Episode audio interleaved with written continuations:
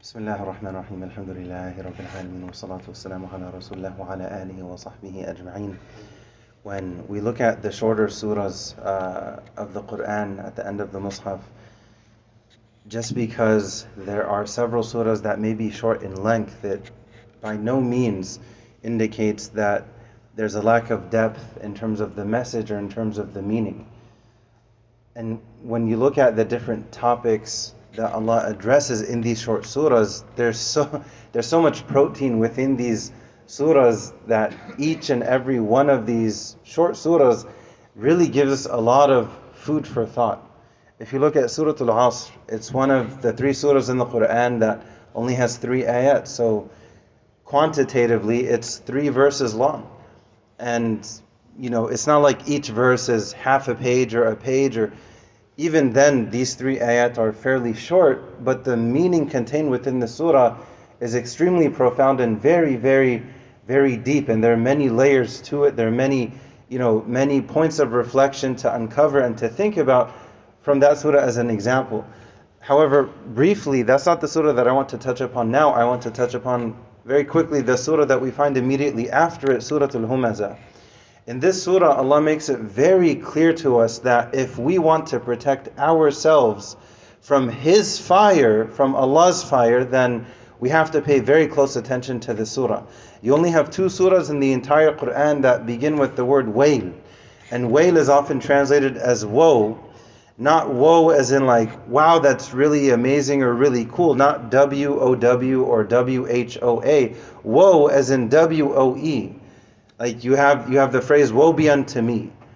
Woe. Like this is a very, very strict and severe warning from none other than Allah Himself. So Allah is saying, Wailun likulli humazatil lumaza. That there's a very severe punishment that if you don't pay very close attention to what I'm saying now, then woe be unto you because you're going to end up in that dire, difficult situation. So when you look at this surah, it's very, it's very stern. And you find something interesting within the surah.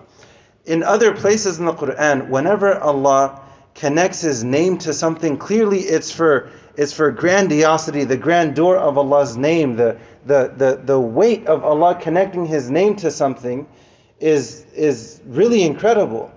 It adds so much to whatever Allah is connecting His name to. So you find, for example, in, uh, in Surah Al-Shams, when Allah talks about that camel It wasn't just that they killed a camel, that would have been bad enough, but they killed this camel of Allah. And that's why what they did was so bad and so wrong. And it wasn't just that dis- they disobeyed anyone, they didn't disobey a mailman who, you know, asked them to sign and they said, No, I don't want to sign for the package, just give it to me. It wasn't that type of, you know, silly situation. This was a messenger of Allah, Rasulullah. So they disobeyed the messenger of Allah at that time in, in, in that context. Not only that, they also killed this camel of Allah. So when Allah connects His name to something, it adds a lot of a lot of weight to the situation. What do we find in this surah? Narullahi al This is not just any fire. Any fire is hot enough.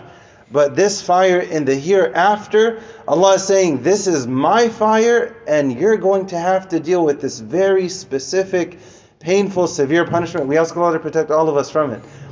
Allah tells us in the beginning of this, Allah warns us from the beginning. Here's the caution tape, here's the red line. Now it's up to you. If you cross it, there's a cliff. And at the bottom of that cliff, there's this, you know, crazy fire. It's up to you. If you want to go and, you know, do your worst, you deal with the consequences. So Allah is actually doing us a favor in a sense by warning us, don't go down this path. Don't go down the path of insulting people to their faces with no shame or slandering people, backbiting people behind their backs with no shame. You notice something here. Both of these tie in with the tongue of the person. So Allah is making it very clear to us this is a severe warning regarding your tongue. Also actions, but especially especially the tongue. And if we don't pay heed to this warning, then there's literally hell to pay. We ask Allah to protect us from that. We ask Allah to grant us His Jannah. We ask Allah to grant us His pleasure and His mercy. We ask Allah to guide all of us and forgive us. And if you think about it, it's very simple to just to control the tongue. If we do so, there's a lot of good.